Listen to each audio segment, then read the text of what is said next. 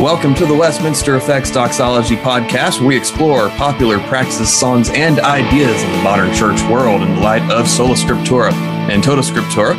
I'm Cody Fields, the president of Westminster Effects. You can go buy stuff for your guitar at westminstereffects.com. You can join the Westminster Effects Doxology Podcast Lounge. That's so many syllables on Facebook. Uh, you can support the show at anchor.fm and even, even, goodness, we took a break and it all fell apart. Even a dollar a month helps. You can subscribe and comment on Facebook and Instagram, and that enters you to win a book. We're going to give away a book today. Uh, not joining me today in person is one Right Reverend Bradley Cox, pastor of Resurrection Church in Greer, South Carolina. He's on vacation, but joining me via the internet, we do have. Which seems like forever ago. It has been since, forever. Since we've done the show, or at least since I've been on it. Hey, everybody, John Ross here, Westminster Effects artist, Augsburgian Christian. Uh, let's see, childless currently in Lincoln, Nebraska. My what happened are, uh, there? I, I sold them. Uh, yeah, you know, some guy came out with a new uh, a new Fender based amp sim, and I just, you know, I just something had to go. Something had to go. no, they're the they're, children- they're at Grandma Grandpa's over in in Iowa. And, Good times. Uh, and I, you know, I saw your post yesterday on your what was it, twenty one mile bike ride yesterday morning. Yeah, Yep. well, I did. Yep. I did a four mile bike ride, so I'll just have Well, you you're catching up. You're I am- catching up. I am close on your tail, Cody Fields. You better better watch out. Right. But before we bore our guest to death, let's get him in here. Uh, we have one Rob McKenzie, host of Theology Simply Profound and author of Seeker's Progress. Rob, welcome to the Doxology Podcast. Thank you for having me. It's great to be here. I, I will say I am co-host of the Oh, co-host. Apologies. I, I, My apologies. I shouldn't. My my pastor who hosts co-hosts with me would uh, would not actually care if he was left out, but uh, Bob is my co-host, and uh, they have a good time. But, yeah. uh, So, so tell us a little bit about before we get into the book. Tell us a little bit about Theology Simply Profound and what you're trying to do in in that regard. yeah, well, theology simply profound. We're a podcast of the Reformed Forum. Mhm. So they also have, well, there's a couple podcasts that are with that group. There's also classes, free classes that you can take on Yep. uh, theology and uh, some great resources in the bookstore. Uh, uh, theology Simply Profound is uh, trying to to talk about theology in the Bible in such a way that that it is profound, but it's also given to, to everyone. And it's given to everyone in such a way that a child can understand and people that are new to Christ can understand and people that have been in the faith for 50, 60 years can actually still read scripture and go, I never saw that before. And I've read this passage hundreds of times. Mm. And so we're trying to take uh, the doctrines and we'll talk about it. We'll, we might mention uh, some of the more academic ways uh, this is understood. But we're always bringing it back to scripture, always bringing it back to what is what is God wanting all Christians to know, and how does this help affect our lives? That's fantastic. Yeah, I really, I really appreciate your the. Uh, I'll call it an abstract of of your or, or your your vision statement for you know for the the podcast and the podcast network uh, that you work with. Uh, it gives me the warm and fuzzies. Uh, that you know, uh, it's so rare where you see someone who has such a, a deep passion for for theology who also fully acknowledges that it's something so simple a, ch- a child can grasp. Almost simpler for a child easier for a child to grasp. I mean Yeah. if you cannot come to me as one of these little children you surely cannot enter the kingdom of god because we're all we got baggage. Kids don't got baggage. I that that made me smile. Thanks rob. Well, and, and it, it kind of gets to uh, the how to say it, the diversity within the the Reformed Forum family, uh, because I've benefited both from theology simply profound and Christ the Center, uh, which a lot of times that's like hang on for dear life this is way above my pay grade kind of stuff. Uh, but you always benefit. And we've actually had uh, Camden Bucey on the podcast before. Was that a year and a half, two years ago? And um, and you know, it's it's just one of those things where you know I always say thing the most skilled preacher can, you know, both instruct a child and instruct a PhD in the same sermon, right? And and that's what scripture does. Is it it smacks us all in the face with truth. yeah. Yeah. Good stuff. Good stuff. So Seeker's Progress. Um, tell us a little bit about it, Rob. Just how you got into it, why, why you why you wrote this. Uh, most of what you see in in the reformed world, if somebody's going to write a book, it's going to be a systematic or something specifically topical. But you went fiction. What gives? Doesn't that make you a pagan, right? well, I did. I did my theology book. Uh, identifying the seed was a comparative between uh, covenant theology and dispensationalism. Oh, so great! my first book, and that has done very well. Um, I enjoyed writing it. I've enjoyed all the feedback. I grew up dispensational, uh, then I became reformed, uh, and so uh, I, I, try to help um, people who who hold to a covenant theology understand dispensationalism, and then I flip it in the second part of the book where I help people who are dispensationalists that understand what covenant theology is trying to say. Mm. I'm trying to trying to bring a, a good dialogue between the two groups. Yeah, that's that's a really cool idea. Uh, that's something that I've really been advocating for a long time. Is hey, let's actually have the conversation instead of just lobbing grenades. Right, exactly. Well, let's not misunderstand each other and willfully misunderstand each other. Yes, it happens a lot.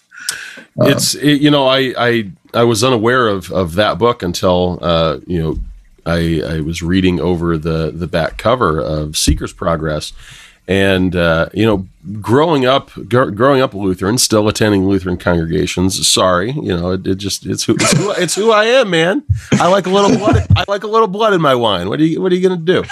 Um, but uh, just a little, not all of it, just a little. you know, okay. just just kind of kind of there's like, is it? Yeah, of course it's there. It's you know, whatever. Uh, that's another episode that we've had that we've almost had about fifty times. Right. Um, but anyways, you know, I wasn't exposed when I was younger to the dispensationalist views. Uh, wasn't really aware it was a thing until like some of my friends in college started like really hardcore, like knocking on like Left Behind, you know, all that stuff. You know, kind of the, and uh, and so it's definitely something I'm gonna I'm gonna pick up. I, I see that uh, Seeker's Progress is published through uh, the uh, uh, the Kindle kind of uh, e to print uh, kind of method is uh, is the uh, identifying the seed is that also through that? Can i find that on amazon as well? Yeah you can find that on amazon. Perfect. Wonderful. Thank you. So it so i've done that book and that had kind of been i was writing that book as as we did on our podcast a 13 part series on dispensationalism and uh, kind of the same premise in the book except i was coming at it from much more of a uh, like the, uh, the, the, covenantal side, saying, you know, talking straight to covenant people, not going back and forth. Um, but Seeker's Progress actually came. We were also doing a series later on on Pilgrim's Progress. So we were mm-hmm. going through the book and we were breaking it down. We were talking about Bunyan. And part of my uh, reason for wanting to do that on the podcast was that I don't think um, Pilgrim's Progress has been given enough view as far as its literary importance. Um, yeah, the theology in it, of course, is is wonderful, and every Christian should read it. Every most Christians uh, have at least heard of it, and it used to be every Christian had read it. It's starting to mm. wane a little bit in our society, but from a literary standpoint, it actually was foundational within the literary world. Uh, some people actually uh, consider it to be the first English novel that was written. Um, you know, it, it, not necessarily. It's a very different genre than Beowulf, uh, but mm-hmm. but is it the first modern novel or is Don Quixote? That's kind of the two that always vie for that. But I think Bunyan is an excellent writer, and he's an excellent writer, as as Tolkien would say, um, in his creation of a secondary world. And a secondary world is Tolkien talks about creating a secondary world where anybody can enter and you can enter into it without you know it's called secondary belief. You, you get the secondary belief but you don't have to um, force yourself into believing the world. You just accept it as a legitimate world. Sure. and tolkien has within pilgrim's progress either dragons and satyrs and um, goblins and uh, giants there's there's a lot of of uh, mythical creatures within this work that i think are overlooked now part of that is because of bunyan bunyan himself has said uh, don't pay attention to the story. Just pay attention to uh, what the allegory. Pay attention to the teaching that I'm trying to give you. Uh, but I think, even though he's saying that, he's still very uh, distinctive when he's trying to put together a story. He's he's trying mm-hmm. to be a mm-hmm. storyteller in it. And that's kind of why we started to do the podcast um, to break down theologically, but also break down story perspective. Our current series that we're doing right now is actually taking the second part of Pilgrim's Progress as Christiana and her children and uh, a neighbor named Mercy. They go on the journey. Um, but my book is, it kind of sprang from that where I was so uh, wrapped up in this world that it just started me thinking about other people in this world, other places in this world. What else is happening? And so my character, Seeker, leaves the city of destruction two weeks after Christian. So he's trying to catch up Christian. And along the way, he um, he meets, he goes to certain places, some that are mentioned in Pilgrim's Progress, but Pilgrim doesn't, or a Christian doesn't get to, others that Christian does go to. And then there's a few places in the book that aren't mentioned that I just created into the world. And the main thing that Seeker is is struggling with along the way, of course, he he reads the king's book. He goes, he meets evangelist. He goes on the, the road, the narrow way. And, but he's struggling with don't all roads lead to the celestial city? If the king is love, isn't he going to, in the end, save everyone? And so that's that's kind of the polemic that's going on with other things as well. Gosh darn, that uh, that struggle sounds sounds awfully uh, awfully timely and familiar, doesn't it? Right, and that, that's kind of why I also wanted to write it. Is I'm seeing within what even conservative churches within Christendom mm-hmm. are, are starting to at least tolerate other religions in the sense of, well, who are we to judge? And these are good people, these are sincere people, and God mm-hmm. loves everyone. So who are we to say that Christianity is the only way? Mm, it, it, I assume, and I haven't, I haven't gotten, I haven't finished the book. I'm 11 chapters in.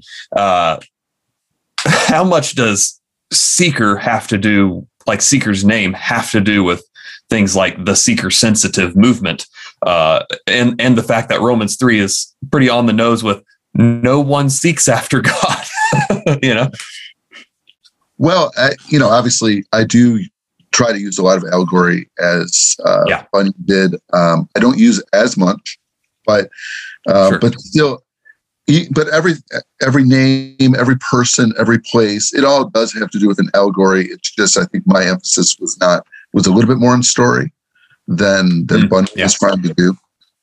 Um, but yeah, Seeker, absolutely. These are people that I mean, Seeker, the character that I have, he is a member in good standing in a in a in a church. So ah, yeah, he always should be seen as a member in good standing in a church. And yet you know in one sense we're all still seeking. Now i agree that we only become seekers because we've been sought first. Right. So so we be so god draws us to himself and then we are seeking after god mm-hmm. but no man seeks after god who is not first drawn yeah to, absolutely um, but you're right that that label is used often by churches that want to say uh, people that are seeking after God without any reference to the fact that God has to seek them first. In fact, most of those churches would have a denial that God seeks them first. They would just say that everybody at some point, uh, we need to present a church that is attractive to people, that draws them, that makes them want to seek. Right. Yeah, make the the making the gospel attractive kind yeah, of thing. It, it's the bait, right. you know, it's the bait and switch struggle yes. that you know that you know, every, it seems like every uh, every congregation that has at least stood the test of the last you know 50 years has uh, um, has at least bounced up against. You know, it's it's that making making something. I always tie it back. I've, I, God, I've said this on on the show a bajillion times talking about this topic, but um, you've seen Sister Act, right? Oh well, yeah. Who hasn't? Yeah, I, I, know, right? So when when Whoopi finally gets the the choir together and they're really going to town during practice, and then you see all the kids out on the street. You know, they they drop their syringes and spray paint cans and whatever, and then they go into the church. It's like what? What's this funky music? You know, and they and they and they walk in, and then you know, uh, like that's what like the seeker sensitive movement like paints in my head like mm. the mm. like like that's the the outcome that they want is it eh, but the outcome of that was attendance right it wasn't it wasn't anything deeper it wasn't discipleship uh and and it, yeah i uh yeah, it's definitely, I definitely appreciate the uh, the allegory there. Also, uh, just while I've got the hot mic, um, for, I mean, I read Pilgrim's Progress, but it was ages ago. Um, so not being as up to date on the characters, I really appreciated the way you indented the text and uh, for the you indented the dialogue aside from the narration. I I don't know like if I've ever seen that done outside of uh, I read a lot of hard sci-fi like Andy Weir and and and other folks like that. Terry Pratchett. Yeah, oh, absolutely.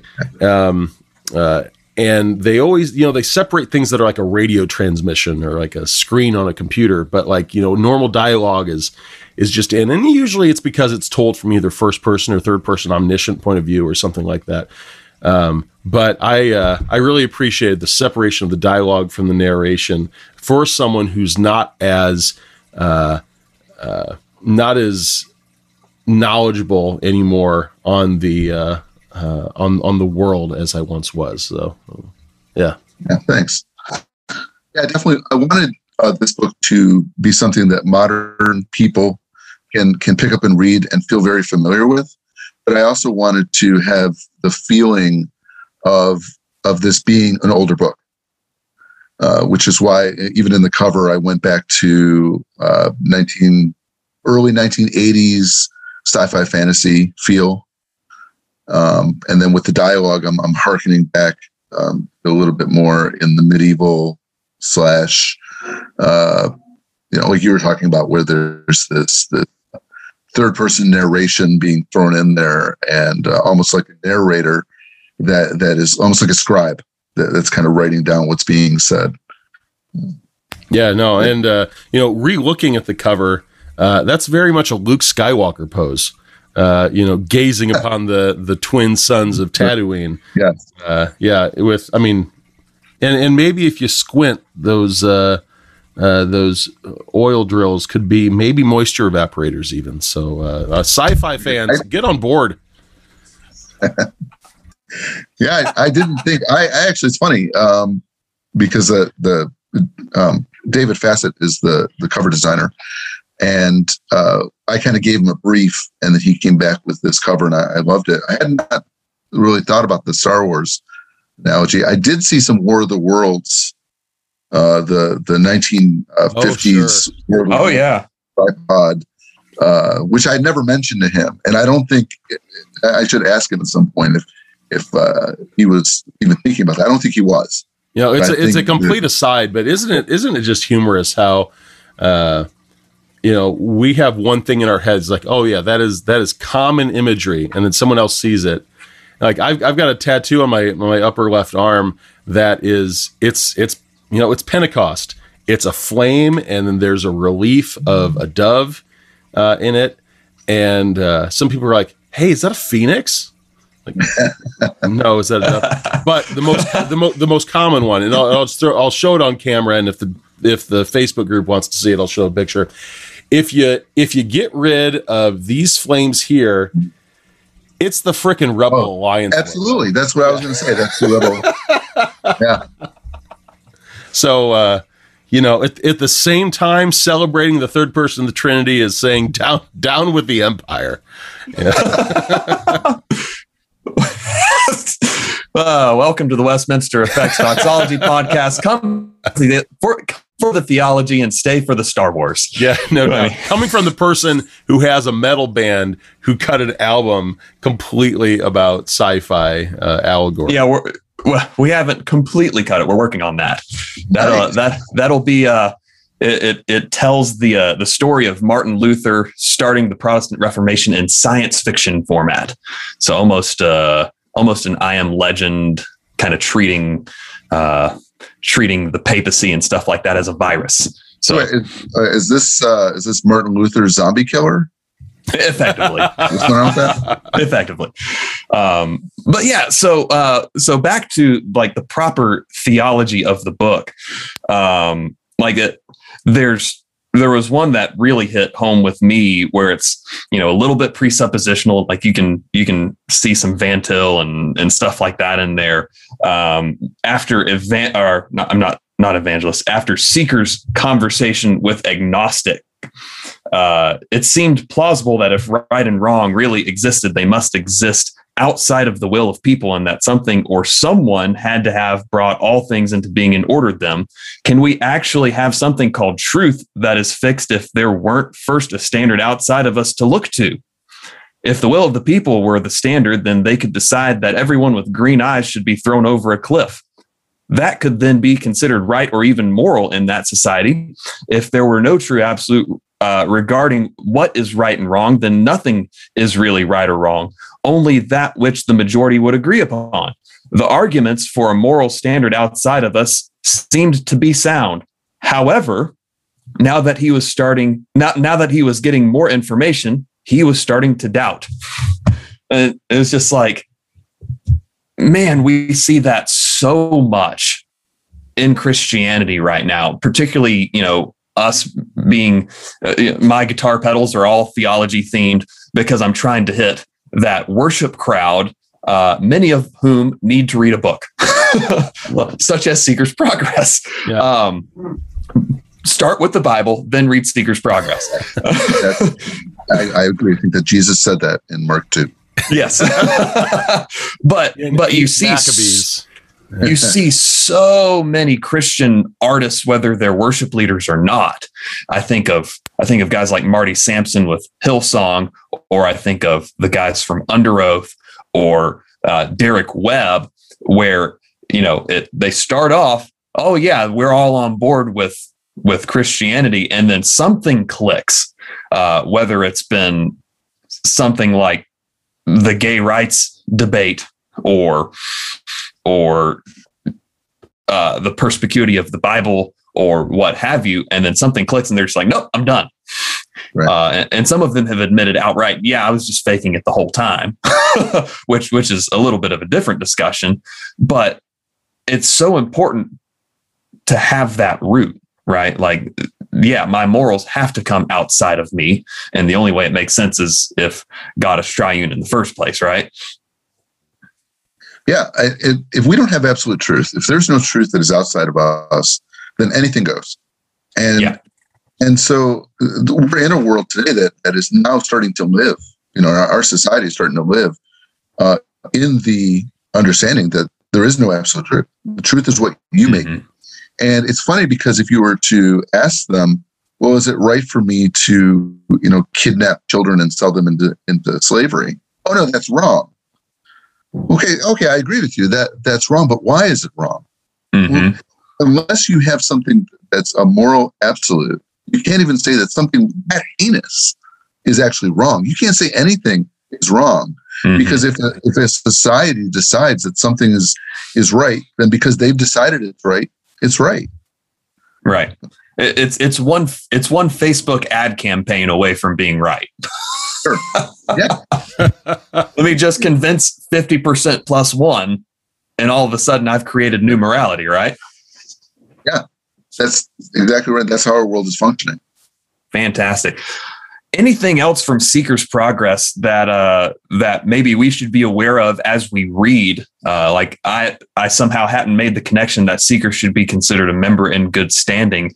Uh, some other maybe uh, author's notes for us as as we progress progress through Seeker's Progress. I didn't even mean to do that, but there you go. Well, I think that like like you said, he hadn't uh, seen that he was a member of good standing. It's only because um, he's on the road. He's evangelist mm. puts him on the correct road. He, yeah, he reads, he reads the King's book. He is instructed by evangelist, and evangelist keeps asking him, or keeps bringing him back to being on the road, uh, keeping you know, go to the cross. Don't don't stray from the road. Go on, mm-hmm. and and even when you know he does kind of stray at times, or or go off the road or come back, or you know, at least at the beginning, evangelist is is kind of resetting. Okay, you shouldn't. You know, why did you do that? And and seeker, especially at those moments, he is saying, "Oh yeah, I was wrong.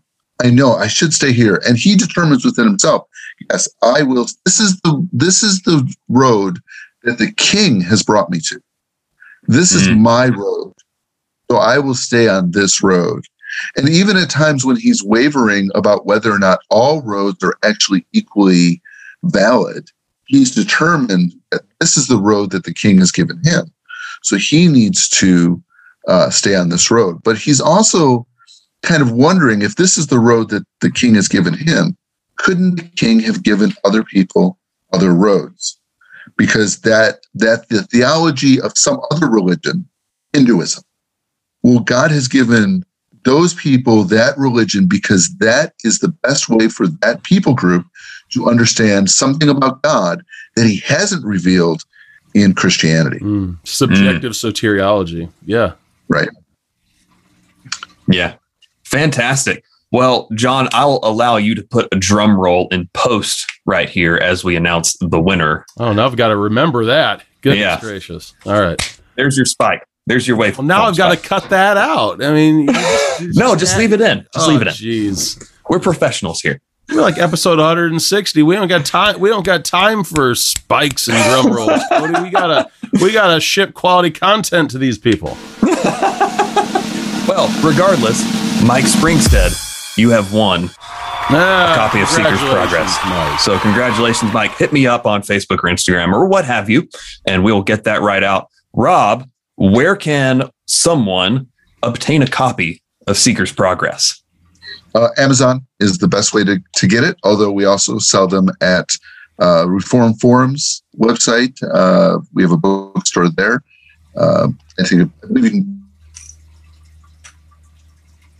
through Barnes and Noble, uh, but Amazon is probably the, the easiest way to, to go. Uh, just Fantastic. don't tell Camden I, I said that. Okay. and and there there is an ebook version as well, correct? Yes. Yeah, there's a print and an ebook. Um, there was supposed to be an audio book. There's, there, I'm still going back and forth on that. So sure. Gotcha. Well, shall we move on to the Inquisition then? I think we. But should. you know, I didn't expect the Inquisition. Yeah, nobody. No, nobody expects the Inquisition.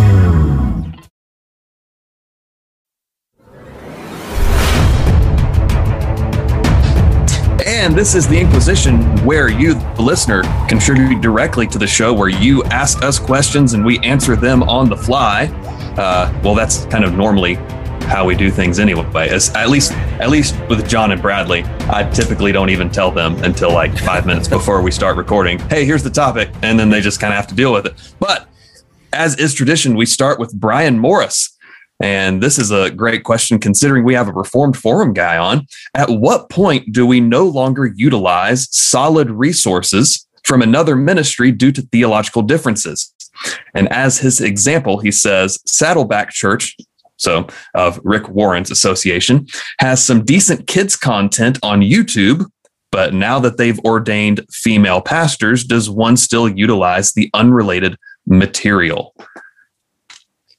Fellers? What do we think here? I mean, my my first you know my first jump into it is, is you know it's very similar to uh, uh, to the conversations we have around you know what uh, what church what church bodies should we use musical content from, right? And uh, when there's theological differences, um, sure, I mean the the weight of those differences should be uh, should be considered. Uh, you know, there there is a certain there is a certain piece though of when uh, we'll just say we as an institution, you know, a local church, uh, uses a resource from another institution um, that is kind of or can be viewed as a endorsement of sorts. And when uh, when Sally Joe from the congregation comes up and say, "Hey, Pastor, where did this uh, where where did this content come from?" It's like, "Oh, it's it's produced by uh, by Saddleback Church, or it's produced uh, by uh, uh, by Bethel Church, or the Village Church, or or or I don't know, Relevancy Church, you know, whatever." and they're like, "Oh, fantastic! You know, I really liked it. I think I'll look at more of their stuff." And they look up more of their stuff and there could potentially be uh, a very slippery slope there um, that would take us from seemingly innocuous children's content uh, to uh, to maybe potentially even a different view on the authority and and uh, sufficiency of Scripture. I mean that, that sure that's a leap, right? Um, but and and that's not to say that that's your answer, but I, I think that's something that needs to be considered as you consider what material to use and how to present that to your congregations like hey we're using this because it's a beautiful representation of x however i don't know that's always what goes through Yeah, I first Yeah, well, I'll, I'll jump in. Um, Yeah. yeah. I, if somebody if somebody came up in our congregation and said, uh, "I found this this great stuff I've been using for my kids uh, back or, or anywhere," um, and it's and they tell me what the content is, and it's actually good content. I'm not going to dissuade them from you. I'm not going to say anything against that, Mhm. but I'm probably going to say, well, you know, if you want to find some really good kids content uh, to uh, as well, why don't you look at this? So I might try to draw them away from uh, being associated with, with that church, that that organization, because kind of what you're saying, where um, yeah, they might find have found something really good, but they if they keep searching, they're probably going to find something that's that's not healthy. Um, Mhm. But I'm not going to talk them out of it. I'm not going to tell them this isn't uh, what you should be listening to. Uh, well, kind of like your the the episode, uh, your last episode about uh, being gatekeepers. Yeah, yeah, yeah. We we are gatekeepers, but we aren't uh, we we aren't totalitarian when it comes to that. Exactly. Yeah. Hey, we had a guest that actually listened to an episode or two. How about that? Shoot we got rob we've got hosts that don't even listen to the episodes so uh, you've, you've got uh, No, I enjoyed it. I gotta listened to a couple episodes. I really enjoyed it. but th- that is, that is a fantastic point. It's it's the whole baby in bathwater. Like there's all kinds of stuff to consider there, but also uh, there is you know I started my journey to Reformed theology by listening to John Piper and Mark Driscoll, and and years ago when before Driscoll had burned his church down, and obviously like we wouldn't say that Driscoll is properly reformed or anything like that, but that's how I got started into the stream.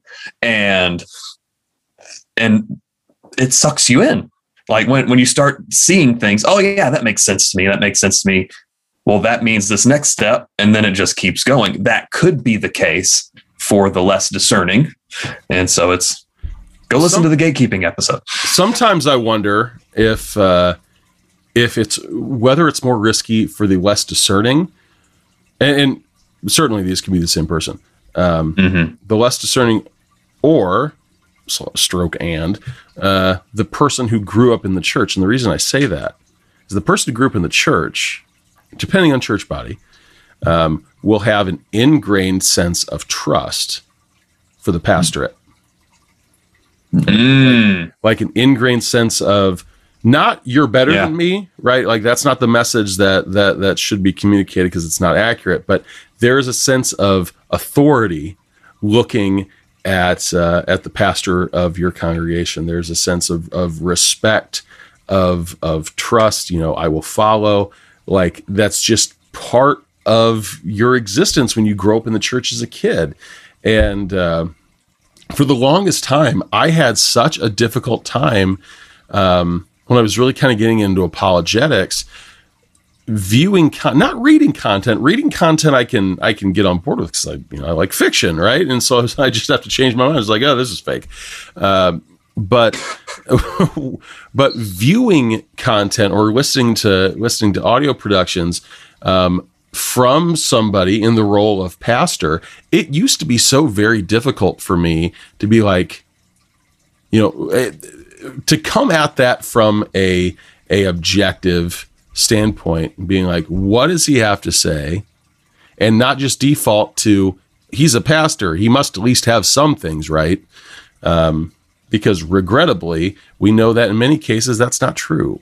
Um, so yeah, I uh, I do wonder if if growing up in the church does does make us just a smidge less discerning when it comes to pastoral leaders. Maybe content for another episode. Hmm, quite possibly. Next question, John Trailer, and this is uh, pertinent because we have a Lutheran, a Presbyterian, and a Credo Baptist all on one Zoom call at the moment. And once again, we have a guest on, and Bradley has abandoned me to be outnumbered by the Paedo Baptist, but that is neither here nor there. John Trailer asks How should we pursue unity and dialogue between different churches that hold to different denominations, doctrines, confessions, what have you? Could you ask that, that one again, Cody? Uh, yeah. Ke- Kelly sent me a message saying that she thinks that. Yeah, I just popped up in my in the corner. My Kelly's my wife for for our listeners who, who are who are new to us, and uh, she said, oh, "I think no. I, I, think that ingrained trust is the same thing for you with doctors and teachers." Uh, because we often we often get in disagreements on whether we should trust a physician or whether we should just implicitly trust a teacher. Usually, I'm proven wrong, and it's difficult for me to get over. But so that I was distracted processing that little that little silent quip, uh, which is true. Okay. Yeah, but repeat.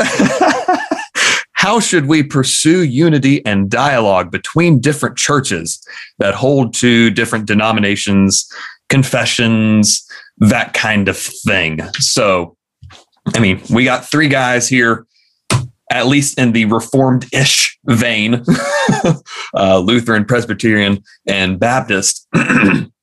how can we have some kind of dialogue and unity?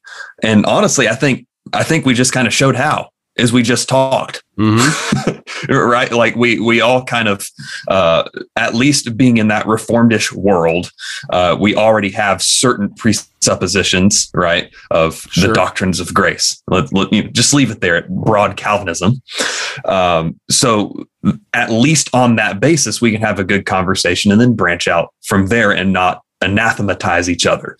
And then once we get to something like baptism, then we can we can duke it out, maybe even take off the gloves and you know maybe land a good right hook here and there. But then we uh, then we shake hands or hug it out. Good game. yeah, and, and, and, and, at the end of it, realize that iron is sharpened iron, that Christ has been glorified in the yes. midst of our discussion. I mean, you know, like well, every think, t- think, oh, go ahead, Rob. I think I think Jonathan uh, did this uh, at the beginning of the episode where he uh, tried to sneak in this erroneous doctrine that he has of the Lord's Supper, and oh, oh, oh. got him memorialists coming in with the forks and torches. Hey, I'm OPC. It's what we do. Um, no, yeah, I mean, if if we if we as the people of God have a love and respect each other, knowing that the three of us here, we have differences, but yet there's some fundamental, uh, the, the, um, the sufficiency and inerrancy of scripture, the, the um, Trinity, you know, I mean, the, the, the, the sacrifice of Christ and Christ alone for our salvation. Um, you know, we, we agree on some of the most important essentials to uh, to Christianity. And so, yes, there are some things we disagree with. And as mature Christians, we should be able to sit here and even joke around about some of our yeah. differences. Oh yeah, and, and yeah, and, and and actually, like you said, there there might be a time where we kind of drop the gloves and we go to Scripture and we're saying, "This is why I believe that you're wrong," and then at the end we say, "Let's let's go get a drink because you know and talk sci-fi because we, yeah, we love yeah. each other in Christ." And we're going to allow ourselves to um, to have these discussions without getting angry. Mm-hmm. Yeah, absolutely. And even if you do get angry, like I, I play, I play church league softball, sometimes we get mad at each other. sometimes an umpire blows a call, but at, at, the same time, it's like, well, these are two different churches being represented right here. You know, we're we're coming with it at the understanding of yes, we're brothers competing against each other to the glory of God and for our joy in Him in an ultimate sense. Even if even if that guy totally missed that tag at third base. you're right? Not, you're not bitter. No. Not at all. Not at all. Last question from Randy Worley. When our brothers and sisters in Christ join pseudo Christians, whatever that means, in behaving badly, and he has in parentheses politically, etc., how can we encourage them to reconnect with Christ's mission for the church? So let's just say someone in our church, someone we're close to, is putting the emphasis on the wrong syllable, if you will. How do we drag them back? It, seems like the question's asking about if there's people in the church that are at replacing political things yeah higher yeah yeah using using a political uh, issue or or standpoint as as part of your your confession or your creed. Yeah, uh, yeah. Almost. I mean, we we certainly uh, we've certainly seen that with uh, uh, with you know the the QAnon piece. You know, I think we chatted about that a number of episodes ago. Uh, mm-hmm. where you know I've seen people in, in our own congregation who who are you know who are still members but have uh, um, have had to step back or or been asked to step back from from certain leadership positions uh, not not like staff, of course, but uh, uh, just like general lay leadership positions. Um, you know, because of uh, how firmly they cling, you know, to to something um, that that removes the emphasis and focus uh, uh, from Christ and Him crucified. Um, I mean, certainly there's there's a piece of church discipline there, and and I'm you know not being uh, not being a pastor myself, I'm not uh, I'm I'm not particularly uh, you know experienced enough to to comment on that, um, but uh, you know there's this concept that that my pastor, Pastor Hutton, uh, has been working on for his uh, his his doctor of, of ministry degree. I, I, think he started his his thesis project, and it's this concept of show and tell where eh, where in in evangelism in uh, you know uh, ecclesiastical correction you know what have you uh, where the the show piece is is really where we seek to gain a, a mutual understanding and, and and and to to really refine that relationship first. And then we go into whether it be uh, you know uh, whether it be you know hard scripture or uh, hard correction or, or, or what have you. And first seek to develop that relational piece even if that relational piece is just figuring out where the heck they're coming from.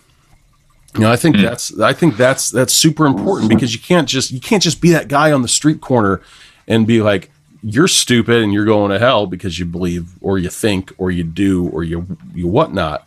You know you, that that isn't as effective as as uh, as those people want them to be. Because there's no relationship there. You're doing all telling but no showing right i mean that I mean, even if we take a look at the example of christ you know the the woman at the well first question have something to drink relationship. And then, granted, he moves rather quickly uh, into the rest of it, uh, into the corrective pieces. Uh, but there's still that connection uh, there, there first. And uh, and I think with with almost anything kind of in this vein, that that may be a, a healthy way to start. Yeah, I think it kind of gets back to that first question where uh, maybe you could almost think of it as being underhanded with kind of undermining uh, how stringently they hold to this particular thing. Uh, just since since I'm in like the capital of Trump country, I can kind of go. I can kind of go there. Is is if somebody is still posting about Trump being the rightful president or something, regardless of what you think about about election fraud or what have you. Um, that's that's ultimately immaterial. It's you know well maybe start emphasizing the lordship of Jesus that God institutes institutes the uh, the authorities that we have. And yes we do have this authority. That doesn't mean doesn't mean that the current authority Trump or Biden or whoever is the best person ever. It just means that that's who God has put in place in for his purposes you know? And so you start emphasizing the right things that may start to shift them a little bit. And it i think one thing that we have to keep in mind is this can take a long time we we have to be oh, patient sure. with people. Um, people have been patient with me. I know that. Thank god. Because because uh, i'm really stubborn. Really? Not at all. I've never oh. been stubborn in my whole life. Um, yeah thoughts thoughts on that rob? We'll give you the last word. Make it count. Nothing left to say. No, I, I think that, I mean, of course, we, we've all experienced this, in the, especially in the last year and a half um, of, yeah. of government, government coming into the church and whether right or wrong, causing a lot of havoc. And, mm. um, we've, unfortunately, uh, we've, we've seen churches split over uh, whether or not the government has overreached and and the mandates that have been placed on us, whether we should follow them or not.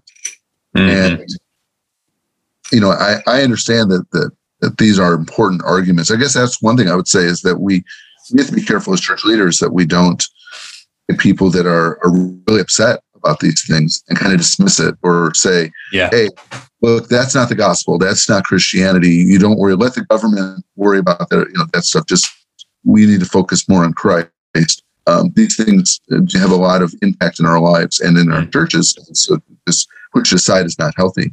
Um, but exactly what you're saying, where it's like, has has God ordained all things?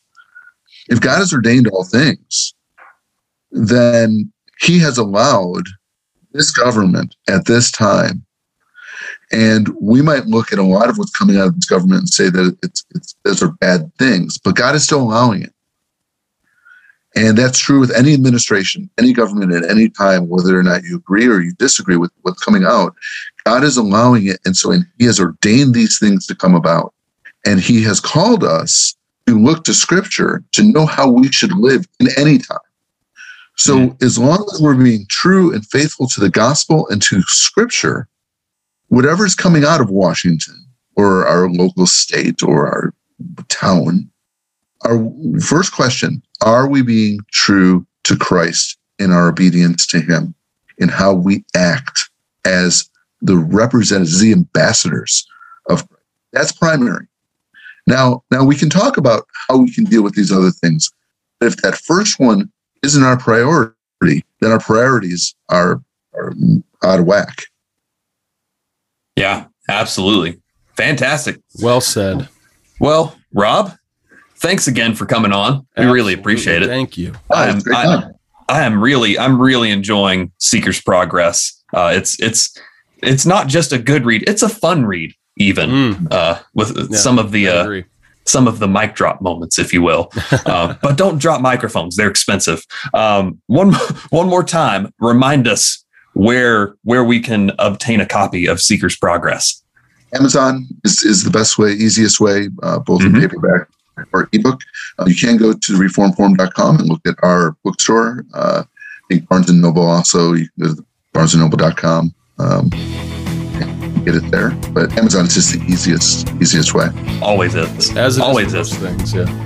Yeah. Right or yeah. wrong, it is the easiest way.